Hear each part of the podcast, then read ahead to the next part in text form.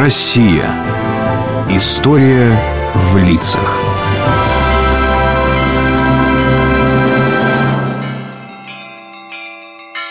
Это торжественный звон, да?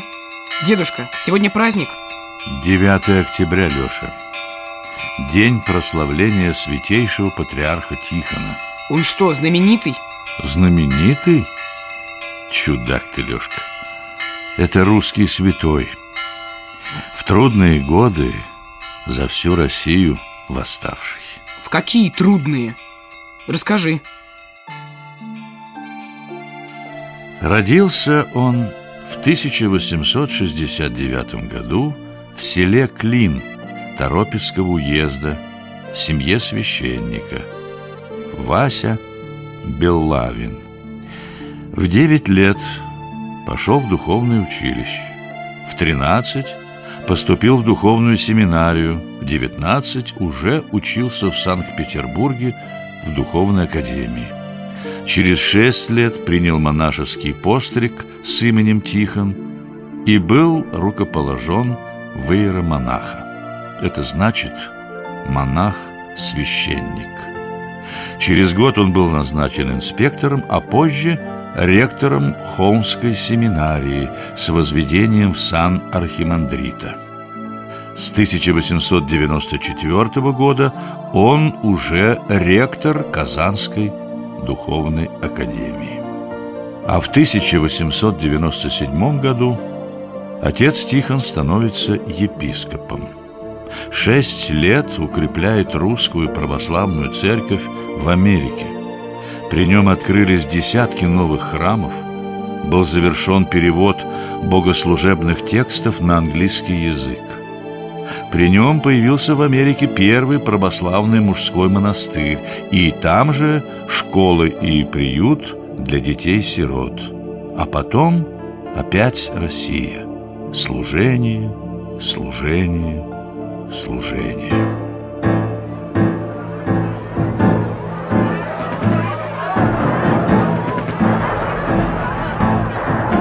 Тысяча девятьсот семнадцатый год грянула революция, полилась кровь.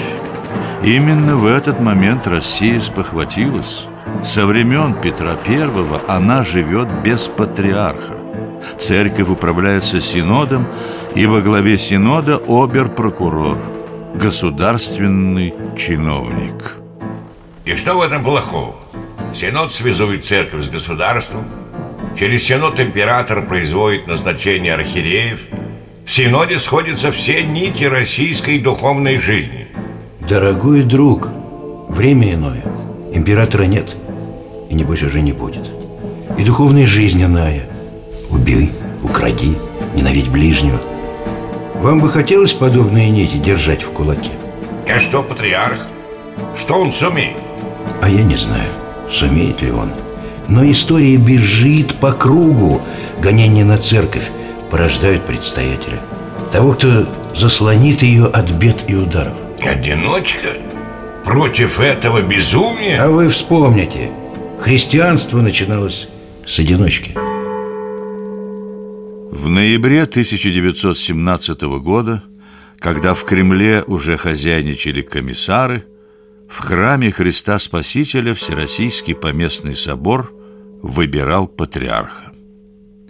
Сначала голосованием выбрали трех кандидатов Достойнейших архипастырей, известных всей России.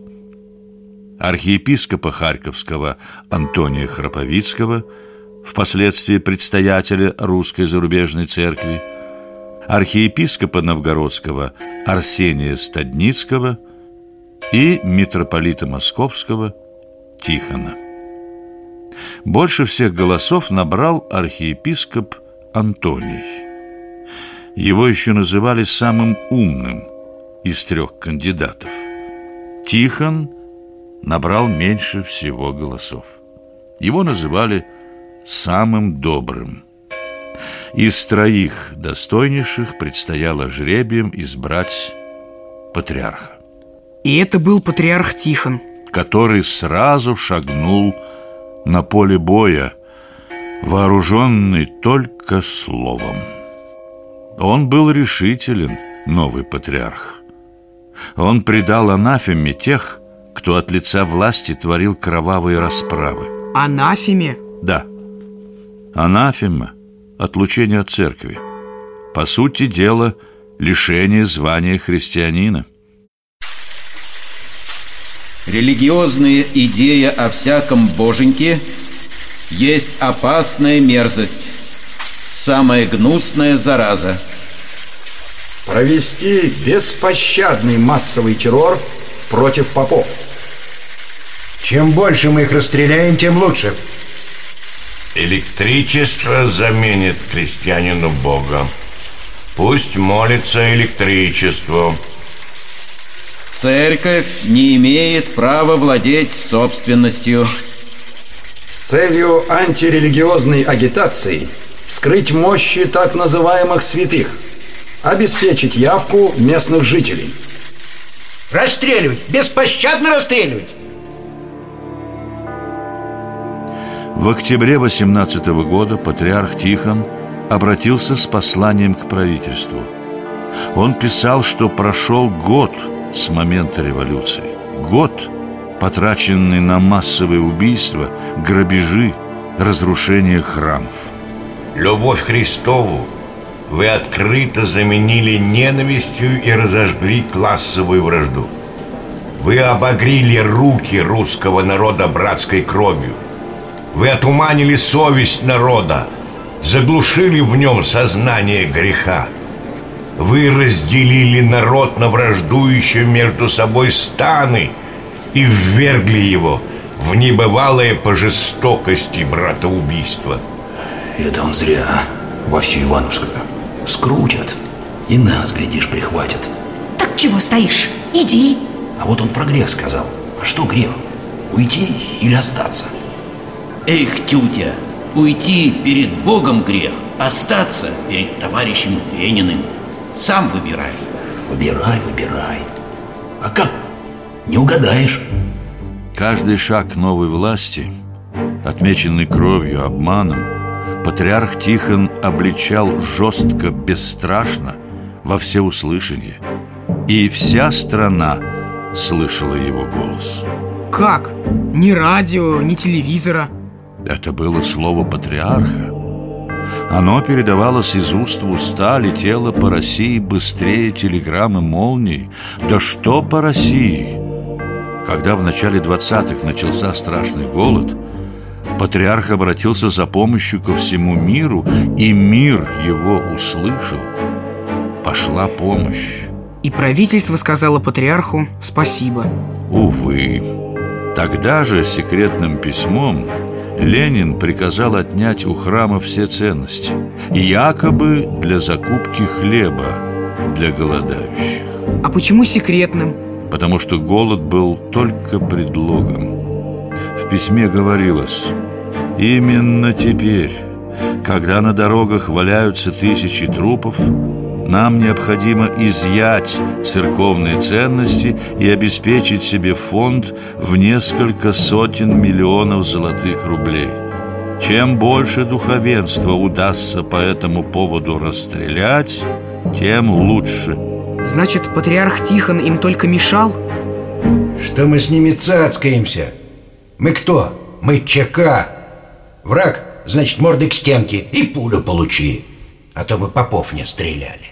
За этого папа тебе, Степа, башку оторвут. Кто? Да кто оторвет-то? Партия.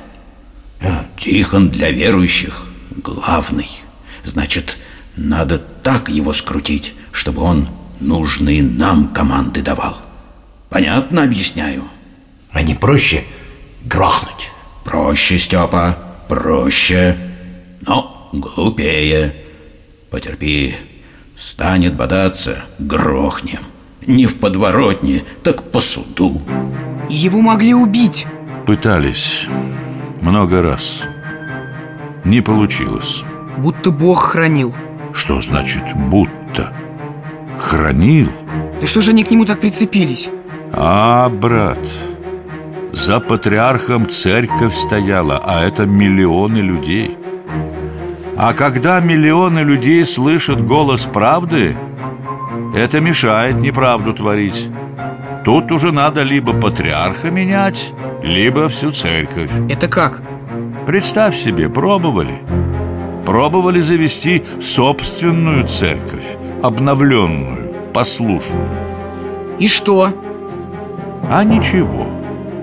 Новая церковь сказала Патриарх – предатель Православная Россия ответила Да не он, ребята, а вы Не прошло. Власти заволновались Предложили патриарху уехать за границу. Он ответил Никуда не поеду. Буду страдать здесь Вместе со всем народом И свой долг исполнять Суд вынес частное определение о привлечении гражданина Белавина к уголовной ответственности. 11 апреля судебная коллегия Верховного суда начинает слушать дело бывшего патриарха Тихона и его ближайших приспешников. Поручить секретариату ЦК вести дело Тихона со всей строгостью, соответствующей объему колоссальной вины им совершенной. В 22 году патриарх был арестован Содержался под стражей в домике в Донском монастыре. Приговор заготовили еще до суда. Расстрел. Однако суд откладывался, откладывался. Да так и не случился. 1 июля 23 года в газете «Известия» было напечатано заявление патриарха. Он признавал, что был враждебен к советской власти, признавал справедливость привлечения к суду, обещал не вмешиваться в политику и просил освободить его из-под стражи. Суд был отменен, патриарх оказался на свободе. Он просил о прощении и стал... Хочешь сказать, предателем? Нет, брат, народ все понял правильно понял. Как только патриарх Тихон был освобожден, Россия сразу и без оговорок приняла его как единственного и законного главу церкви. Он все признал, но ни в чем не раскаялся. Он сохранил патриаршество в России. Он служил, он вдохновлял – и по-прежнему удары, направленные в церковь, принимал на себя. В марте 25-го патриарх Тихон умер. Не выдержало сердце. Отпевали его в Донском монастыре. Проститься с патриархом шли тысячи и тысячи людей. Улицы были запружены народом. Трамвайное движение остановлено И те, кто там был, рассказывали, что почти никто не плакал. Все эти люди были поглощены молитвой. Так поглощены, что слезам в их душах места не оставалось. Церковь молилась о своем патриархе который с Божьей помощью защитил, уберег и сохранил для будущего то, чему по замыслу безбожных сил полагалось уже не быть – веру и церковь.